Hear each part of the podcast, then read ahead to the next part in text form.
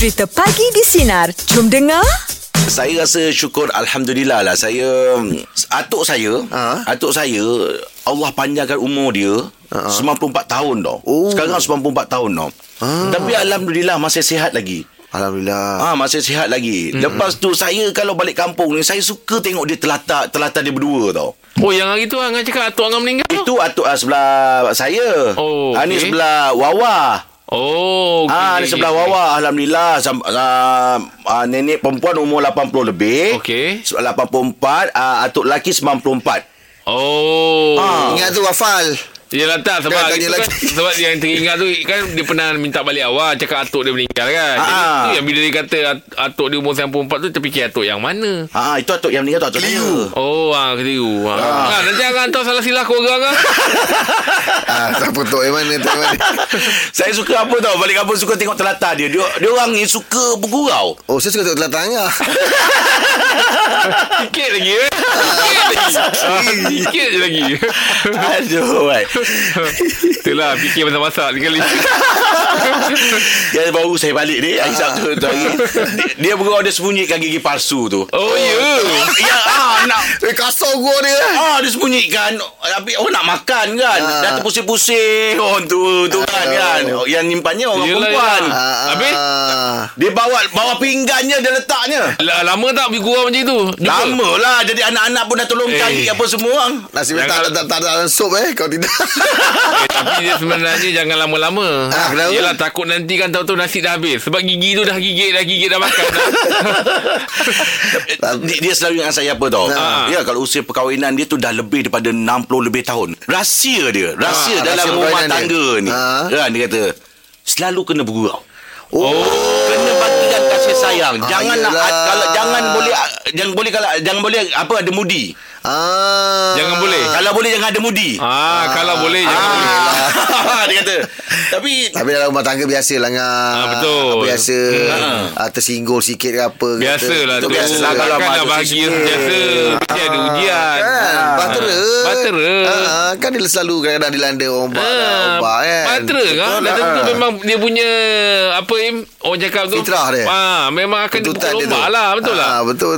Bukannya batera tu lalu di atas highway. Itu pun kadang-kadang terpaksa juga. Ada jam ada apa kalau atas highway pun. Yelah. Kadang-kadang pun ada terperkecil lopak apa. Itu biasa tu. Apa macam Aim ni lah. Aim dah lebih banyak makan garam kan, kata orang. Mana Aim dah ada pengalaman cukup dalam rumah tangga ni. Kalau Aim sendiri macam mana resipi untuk rahsia apa kebahagiaan rumah tangga. Kebahagiaan rumah tangga ni. Penat nak tanya. Saya tu orang cakap kan, bukanlah semua berjaya. Rumah tangga saya yang awal tu boleh katakan gagal juga kan. Yelah, kami berpisah juga tau. Walaupun cara baik sabar kan. Tak itu cerita aku lah. Yelah aku jangan sabar lah. Kau jangan sedih, nanti aku sedih. Aku dah tengah happy ni. Tak, aku bukan sedih. Aku tengah, sebab aku tengah berfikir ni. Yang tadi tu atuk Angah belah mana tu? Atuk Awak. Atuk Awak. Yelah, take note lah. Take note. Sebab berkenaan dengan atuk dia Tiga kali itulah cerita ni. Dia kadang tak sedar dia cakap dia. Tapi tak apa, dia cepat. Dia cepat. Sebab saya take note tu yang dia kata dia lepas balik terus nak balik Johor. Kan rupanya dah balik rumah. Banyak kali balik. Kita kurang Okey, tak apa, cerita awak simpan nanti. Simpan dulu lah. Kita nak sinarian kita, konsentrasi kita cerita dia orang. Macam mana? Topik kita pagi ni rahsia perkahwinan bertahan. Bertahan lama. Dulu berapa usia perkahwinan, kau nak apa rahsia dia. Yes. Tapi tak boleh nak cakap juga. Kawan saya ni ada puluh tahun dah tempoh perkahwinan dia. Tapi masih juga kata orang tu apa ni? Di hujungnya tu tak ada jodoh. 10 tahun ni. Kalau ingat korang 10 tahun tu dah lama dah Tapi di akhir-akhirnya tu rupanya yelah jodoh terpisah sampai terpisah juga. Tapi itu tak ekor lah. Walau biar orang lain. Untuk meja bulat pagi ni topik kita rahsia perkahwinan bertahan lama. Silakan Kak Z, apa rahsianya? Saya dah kahwin 22 tahun.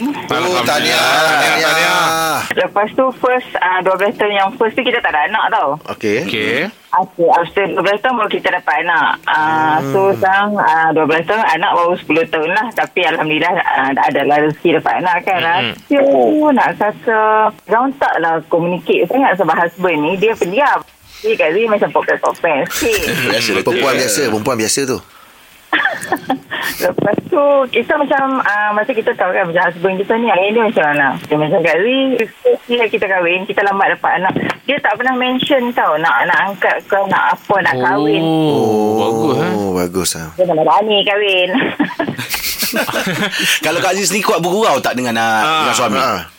Dia bergurau tapi dia bukan yang macam kita tak cakap sangat, kita bukan yang macam jumpa-jumpa ni kita sembang-sembang. Dia selalu cerita dekat Kak Z bab kerja dia, oh macam ni Kak Z dengar, nanti Kak Z pula cakap dekat dia pasal kerja Kak Z. Kita tak ada lah kata macam daripada pagi tu sampai malam kita sembang tak banyak sangat, tapi orang cakap apa dia banyak pakai bahasa isyarat.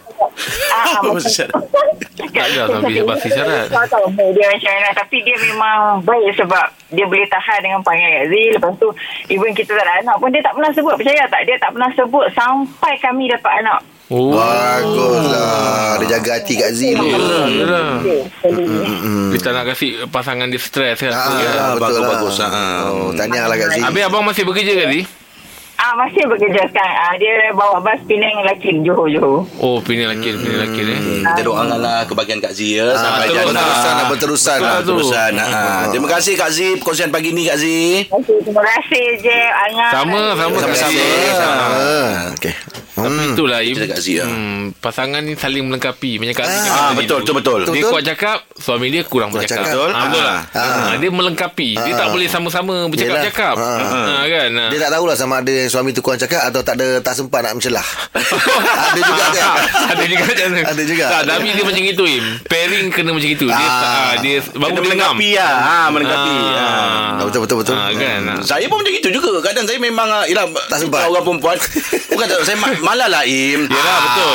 Kita bila banyak bersabar kan dengan pasangan kita ni mungkin itu salah satu yang Allah ambil untuk kita masuk dalam syurga. Sabar jelah.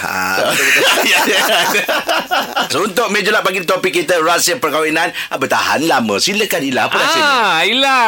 Saya punya usia perkahwinan baru masuk tahun ke-7. Okey. Tapi yang saya nak bagi tahu ni saya nak cerita ni pasal ayah dengan arwah mak saya. Okey, sila. Arwah mak saya pesan kalau kahwin ni dalam perkahwinan ni jangan ada cemburu buta. Betul. Arwah mak pesan macam tu Kak Ila. Arwah mak pesan. Lagi satu dia pesan dengan anak-anak perempuan dia jangan suka meminta-minta dengan suami. Ini bagus. Arwah mak cakap kalau suami tu dah bagi makan, bagi pakai, tinggal tu dah kira bersyukur. Kalau ada bagi macam gelang emas ke handbag mahal ke, itu kira bonus. Hadiah lah tu, hadiah. Sebut juga gelang emas dengan beg sebut juga. Sekali lalu. Lepas tu kalau arwah mak pula dia ni untuk kebahagiaan rumah tangga ni dia suruh sabar je. Dia pesan kat awak macam tu lah. Sebab minta maaf cakap lelaki ni dia ego dia tinggi sikit. Saya pun sabar je awak cakap macam tu. Betul lah. Kita yang perempuan ni isteri ni kena mengalah lah. Ikutlah jelah. Ila ikut tak semua nasihat yang arwah mak bagi tu? Alhamdulillah untuk tahun ke-7 ni saya ikut. Cuma dalam satu ke dua tahun perkahwinan tu dia macam ada biasalah. Tapi ada mas ada beg tak dapat tak? Ya. Ada pakai mas, ada pakai beg tak? Tadi kata kalau bonus. Kalau dapat bonus. Itu bonus tu alhamdulillah ada. Okeylah. Alhamdulillah lah. Arwah mak saya pesan dalam perkahwinan sabar dan jangan cemburu buta. Itu sahaja dia. Yelah orangnya macam mana cemburu ke? Tapi cemburu saya bertempat lah. Celik lah tak buta, celik pasal celik lah. Lambat tu tanya kenapa balik lambat? Ada apa-apa hal ke? Takut dia jatuh. Bimbang, risau. Macam itulah. Dan takut dia jatuh cinta. Okey Kak Ila, semoga bahagia sampai jannah. Amin. Terima kasih Kak Ila ya. Tahniah ya dapat bonus. Tetapi untuk akulah bila masa kita berbau cinta tu aku rasa tak menunjukkan yang kita cemburu. Dan menunjukkan yang macam kita steady kan. Tapi dah mula tunang kan, lepas tu dah nak pergi ke alam perkahwinan. Aku sendiri memang cemburu kuat lu. Cemburu tu bukan semuanya negatif. Betul lah. Betul lah. Jadi mesti adalah perasaan cinta tu. Kan? Betul, kalau kita tak cinta orang, ada kita cemburu. Ah, betul lah tu. Ada. Tak heran. Tiba-tiba kita tak heran orang. Sebab tak ada rasa tu, perasaan tak ada. Jadi kita lantak engkau lah. Tapi cemburu tu sebab ada rasa sayang, ada rasa cinta, betul, kasih. Betul lah. Cuma bertempat lah kata. Bertempat lah, jangan melebih. Jangan berlebih. Dia macam ubat. Dia kalau lebih overdose. Kalau lebih dia betul. Dia jadi penawar. Kalau cukup jadi penawar lah. Kalau lebih jangan jadi bahaya. Dia kalau cukup dia akan menenangkan. Dia menenangkan. Baik lah dia pagi ni. Kalau lebih dia menghayalkan. Bila menghayal tu yang datang bukan-bukan tu. Bersangka buruk apa semua. Begitu. Betul. Cinta ni umpama antibiotik.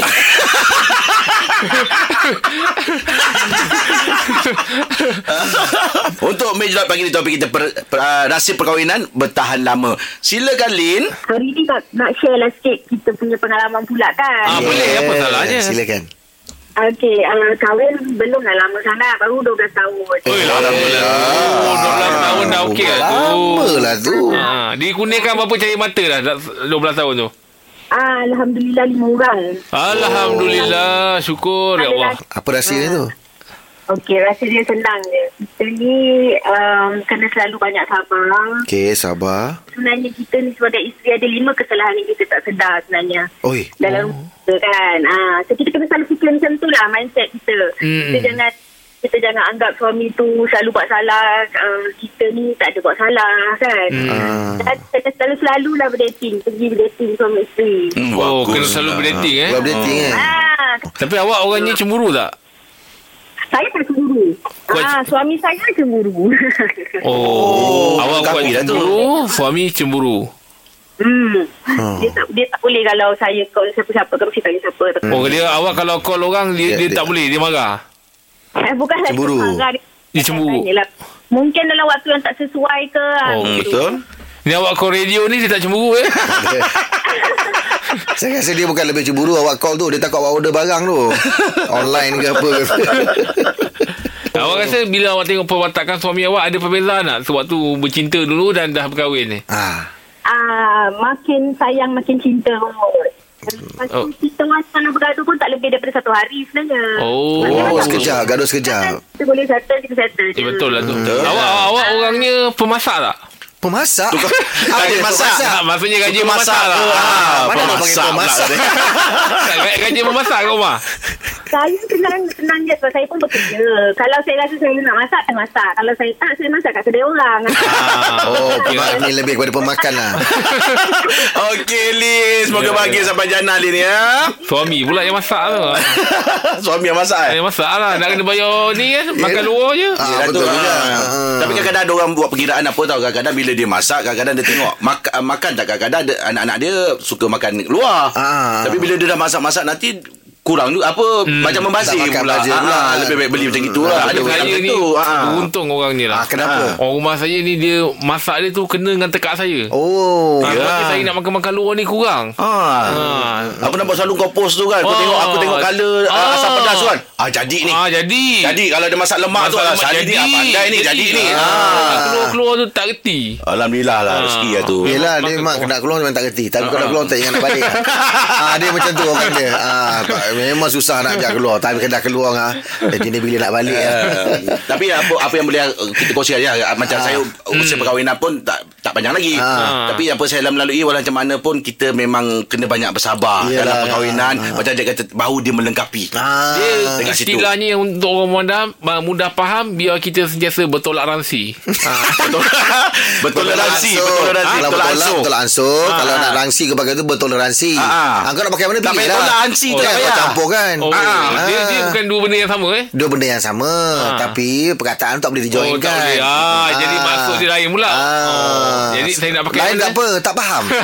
Kalau lain tu ada makna lagi, ini tak ada makna. Tak ada makna. Tak ada. Kita ada pakcik nasi lemak. Assalamualaikum. Pakcik tak perasan rupanya. Waalaikumsalam pakcik. Tak perasan. Tak perasan.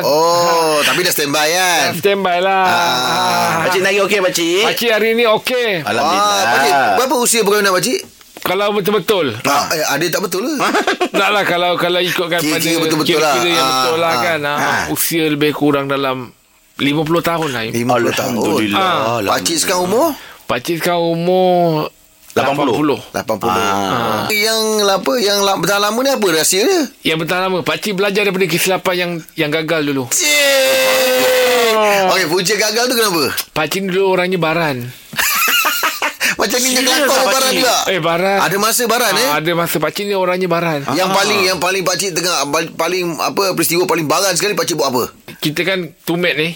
Pakcik henjak kakak ibu jari sebelah kaki pakcik sebelah kaki pakcik barang sakit kat diri sendiri pakcik tak nak melukakan orang lain yelah boleh juga kontrol bagus juga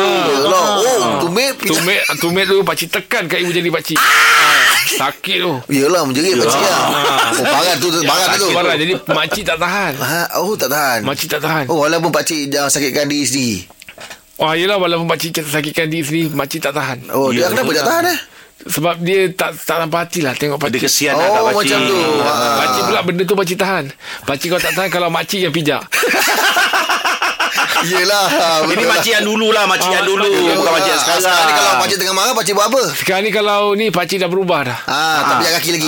Tak ada dah. Alhamdulillah. Pakcik buat apa? Pakcik tak ada. Pakcik dah tak ada barang langsung. Dah tak ada apa dah. Banyak-banyak sabarlah. Tak ada barang ke tak ada barang? Saya dengar macam tak ada barang tadi. Maksudnya tak ada lah. Pakcik tak ada minjak-minjak tak ada. Tak ada lah. Dah boleh kontrol lah. Itu rahsia dia. Rahsianya. Sebab pakcik kalau nak marah je, pakcik akan naikkan tumit pakcik supaya jangan dia macam ada teringat peristiwa lama. Ada barang. Kalau pakcik boleh kongsi lah. Macam mana dulu kalau takkan pakcik injak kan tumit kan. Sekarang ni pakcik marah je, pakcik akan jalan berjengkit. Supaya tumit pakcik tu jauh daripada lantai. Pijak. Bila jengkit tu kan. Pijak. Ibu jari tu jauh. Pakcik jangan menjengkit. Kalau pakcik menjengkit tu maknanya pakcik tengah barang tu kontrol. Tapi pakcik tengah barang lepas tu macam nampak kelakor lah tengah jengkit tu kan. Tengah jengkit lah mesti sui dia kan. Tapi kalau makcik pula yang marah, makcik ada buat apa? Pakcik ni betul terang. Makcik kalau marah jangan bagi sampai dia kata orang tu apa? Sampai dia punya temperature dia tinggi.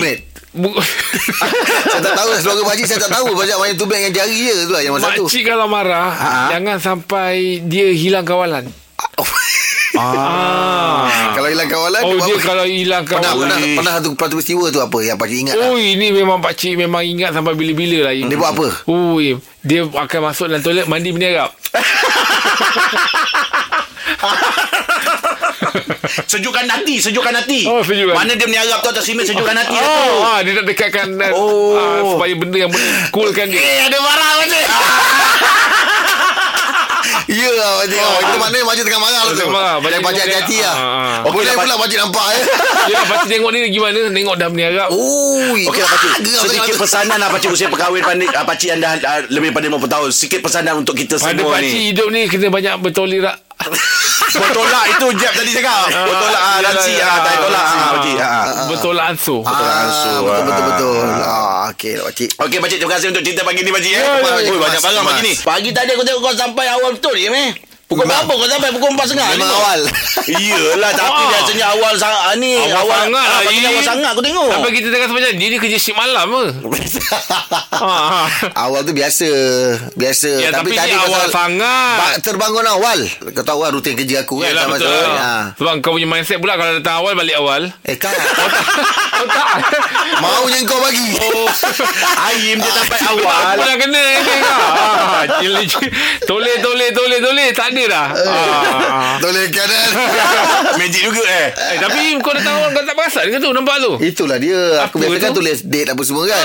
Tiba-tiba ni saja aku tak padam sebab kau tengok sendiri. Kata nak ride. Sembang je lebih. Aku tahu siapa ni. Kau dah ride siapa lagi? Memang petang ni. Kanda dinda lah FD dengan anak Elizad. Kanda dinda. Petang-petang dia wajib tiap minggu ride. Dia cakap kita ni sembang je lah. Alamak. Kita bukan tak boleh ride. Boleh. Kita ni cuma sebab tak boleh duduk lama. Kaki semut. Sila. Masa berhenti dah parking. Memang break tangan je. Harga motor weh. Nak parking tak berasal semua dah ada. Tapi aku rasa dia orang ni menjamah-jamah kita ni. Ya tu. Dia orang ingat kita ni apa? Kan kau bakar-bakar tak melawan. Kita boleh saut lah cabaran ni. Tapi pada aku kalau dia kalau kita nak buat cabaran tak fair lah. Jangan buat motor kan. Dia tak minggu buat motor. Pada aku tak fair lah. Tak boleh lah. Sebab aku lebih nak nyahut cabaran dia tu. Dia orang ni orang macam ini, kita kena buat satu cabaran nak tutup mulut dia orang supaya tak kata orang tu supaya tak bising lagi. Ya betul. Tapi cabaran untuk Ryan ni tak sesuai. Tak sesuai lah. Nanti berat sebelah. Betul lah. Cabaran lain. Macam kita ajak main bola jom. Betul. Tak boleh. Ada idea cabaran lain. Idea ada. Tapi macam kita cakap tadi lah. Cuma tak tahu bos bagi ke tidak, itu je. Ini bukan kita punya. Oh betul juga. Kita tanya bos. Bos tak bagi macam mana? Tapi kalau ada idea kau nak bagi idea apa? Cabaran apa? Yang berkecuali macam kau cakap tadi tu. Main layang-layang siapa paling tegak. Aku macam wow kalau ikut kiraan markah dia, yang paling tegak adalah yang paling menang, yang paling berjaya. Tapi dengan syarat layang-layang kena buat sendiri. Lagi susah nak kena buat sendiri. Kita buat cabaran. Betul lah. Dua-dua ada sama kanak-kanak kan. Dua-dua pernah buat layang kan. Jadi kita tiga orang punya idea, keluarkan satu layang. Kita tengok apa beza layang-layang dengan wow? Wow tu yang macam yang besar tu. Layang-layang ni yang kalau boleh naik tu layang macam biasa je lah. Kita buat sendiri. Tapi saya dulu layang-layang pun saya panggil wow. Sebab bila dah naik wow tinggi je. Jadi kalau dah naik budak-budak saya main wow tinggi je. Lepas tu abang cakap, "Dek, ni layang." "Tak, wow tinggi je layang tu." Perkataan. Mana kau daripada kecil lah ada perkataan. Habis kita kecil cabaran yang berkecuali. Saya rasa kalau layang-layang ni tak sesuai. Sebab kita pun masih keliru mana wow mana layang. Itu betul. Kalau kita saja dengan kita buat treasure hunt cari harta karun. Aku rasa fail lah kalau kat situ. Siapa yang cepat dia menang lah kan. Tapi treasure hunt benda ni aku rasa nak fair supaya kita pun tak mandai-mandai. Tanya bos je. Biar bos tentukan. Sebab harta karun makan masa tu. Betul. Fikir kalau boleh cari benda yang tak banyak sangat masa lah. Banyak masa. Sebab angah pula kalau terusik masa sikit angah. Angah kena tinggal tu. Angah 9.30 berkita dah ke bawah. Jangan cari benda-benda yang panjang-panjang. Betul juga. Kita telefon bos. Saya pilih benda yang sekejap je. Contoh. Macam contoh wantu jus. Bahaya. Burung, gunting, batu. Alamak. Itu bahaya. Tapi tak macam Bahaya. Itu tak boleh. Aku tak berani. Itu nasib semata. Itu dah sampai tak terbuka tangan tu. Takutnya tak terbuka tangan tu. Member tu jangan saya patang tu. Apa ni? Tak tahu. Dia punya takut tu. Kita tanya bos. Kita call bos lah. Kita tanya bos. Sekarang tadi kata kita nak call bos kan. Untuk challenge ni kan. Ada tak? Tapi bos kita tengah meeting. Jadi bos tu telefon music executive. Arif. Okay. Jadi Arif ada kat talian sekarang ni. Dah ada kat talian dah? Ada dah. Cepat Cik Arif, Assalamualaikum. Waalaikumsalam. Cik Arif.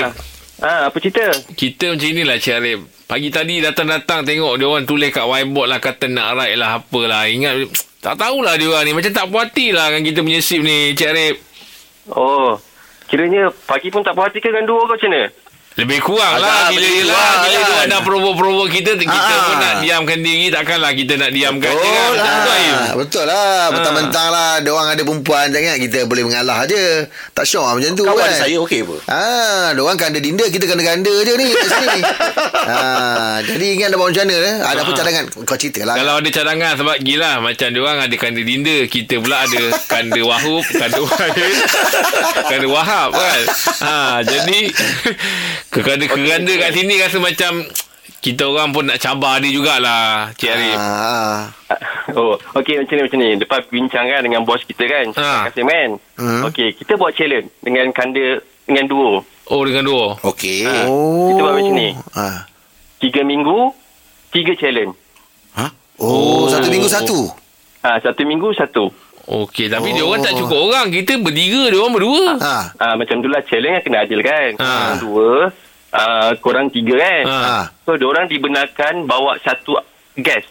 Challenge tu. Siapa tu? Baru 3 lawan 3. Yelah, siapa guest dia orang tu? Tu rahsia. Berbeza-beza setiap minggu ke atau guest yang sama? Dia tu pun rahsia juga. Oh, semua rahsia. Banyak rahsia. Tapi Cik Arif, kalau yang diorang nak ajak ride ni rasanya macam tak berapa nak... Tak sesuai. Lah, pasal lah, apa, diorang dah okey ride. Kita ni tak pernah sangat ride sangat. Cabaran ni kena beza lah. Macam Rahim cakap tadi, cabaran biar berkecuali lah. Jangan mana-mana, favor ke mana-mana. Apa yang Imam cakap tu? Kebakaran. Kebakaran, betul. Betul, challenge pun rahsia. Tak cakap challenge tu right. Betul juga. Challenge tu. Boleh provoke kita jalan ni. Pendek kata, Rip, pendek kata kira ini konten lah. Macam ni. Pasal challenge tu nanti pukul 10 tau. Pukul 10 pagi. Oh, Facebook Live tu. Lambat. Lepas tu ada macam dah tahu je ada Facebook Live, tak boleh tahu. Biasanya. Benda-benda jadi sebelum ni kita buat memang Facebook Live lah sebelum ni. Dah kena datang pagi lah. Datang pagi lah. Itu pun orang dah mencabar lah tu. Okeylah, Cik Arif. Setiap pencabaran tu ada dia punya kata orang tu denda kan. Ada kena lah. Kalau kalah apa yang jadi? Apa jadi? Betul lah. Okey. Siapa menang? Hadiah dia rahsia. Ada rahsia. Kalau kalah? Untuk tiga-tiga challenge tu, siapa kalah? Denda dia. Kalau pagi kalah, pagi kena on air daripada pagi sampailah ke malam. Dia macam tu. Jangan cari. Kalau dua kalah? Kalau dua kalah, dia kena on air daripada pagi sampailah. Ada kena masuk. Satu hari on air. Itu je cara nak ajar dia orang ni. Jangan takut. Kau jangan takut ajar kita. Bengek weh. Sebab dia orang promote kita. Betul. Pagi dah tulis macam gini. Tak boleh lah. Okey, saya setuju. Saya pun setuju. Satu lagi. Tarikh on air tu pun rahsia juga. Takut nanti kalau korang kena on air, ada siapa-siapa pula MC pula nanti. Faham. Betul. Jangan risau lah MC nanti. Okey, Cik Arif, terima kasih banyak Cik Arif ya. Cik Arif, terima kasih banyak ya. Ikat ni di kepala supaya kita tidak terpukul sama sendiri. Takut terpukul sama sendiri. Korang tak rasa kena langsung dengan denda tu. Ini namanya cabaran. Kalau tak ada cabaran, tak adalah benda-benda gini. Jadi bila tak ada benda-benda yang kau rasa tercabar, kau pun buat sambil lewa.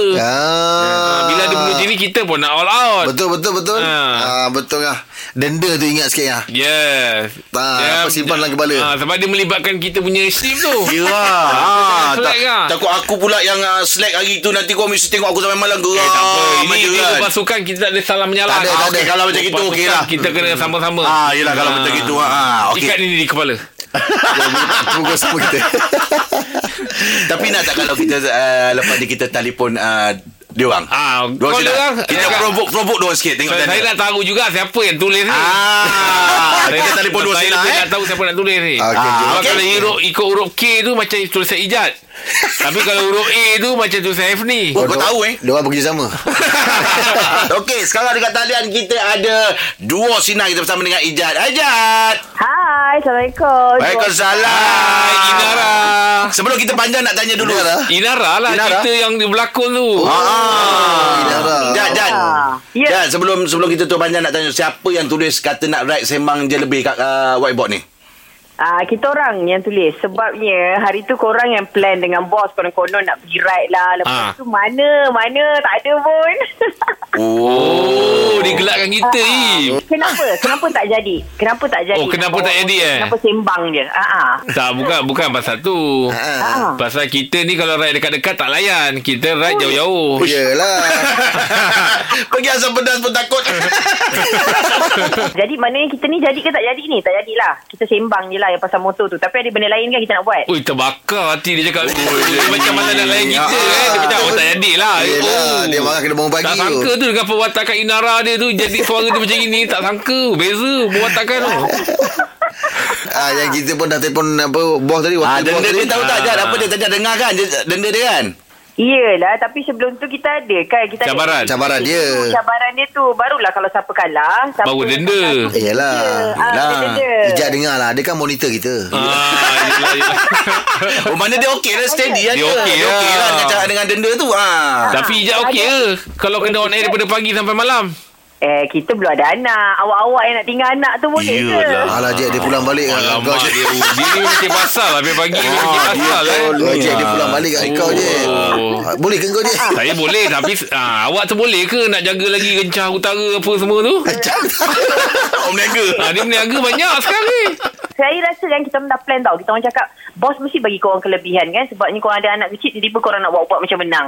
Takkanlah bos kita macam tu. Bos kita fair. Bos kita adil lah. Awak apa kondek-kondek bos ni je. Tak boleh macam tu je. Sebab setiap cabaran ada live, orang boleh tengok. Mana boleh bagi-bagi can. Tak sabar ni saya ni. Oh, sebab dia orang macam pandang rendah kat kita punya sip. Betul.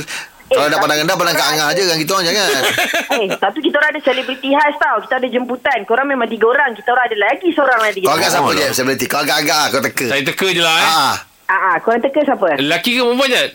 Kena lah lelaki. Barulah kakak perkasa. Oh, lelaki kau. Siapa? Kaki right juga ni. Man. Oh, Man Raja Lawak? Ya, mungkin juga. Oh, sebab Man kan kaki right. Tapi kita tak boleh make right yo. Yelah. Dia kena fair. Nampak geng yang dia. Tapi semua tak betul. Nanti korang kena tengok siapa selebriti kita orang. Oh, kakak perkasa lah tu. Ijat pilih lah. Ijat pilih ni. Tak ada, kita orang terpaksa. Oh, terpilih. Dah siap. Terpaksa pilih. Oh, yelah. Kecil hati mana. Kecil hati mana. Sebab Ijan orang dah rakan Efni. Efni tu lemah orangnya. Oh, suka tengok pagi. Yelah. Dia sendiri pun tengah berkapai. Yelah. Buat tau, cakap dia lemah tau. Okey, kita jumpa Rabu ni. Tengok macam mana, Jad. Alright, kita jumpa nanti. Okey, baik. Jumpa nanti, Jad. Okey, Jad. Itu dia kada dinda. Oh, dahsyat. Dia punya happy tu, kita call dia tu seolah-olah macam dia dah menang. Dia confident lah. Dia confident.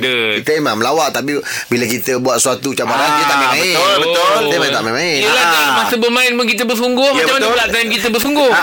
Itu yang masa challenge tu dia balik dat, bukan kat situ, kat pintu, kat apa semua. Itu kalau kita tak main-main tu. Itu yang buat aku lagi risau tau. Itu tak ada denda lah. Tak tahu. Yang ni ada denda. Jangan main-main. Okey, kita sahut cabaran dia lah. Malu dapat kan.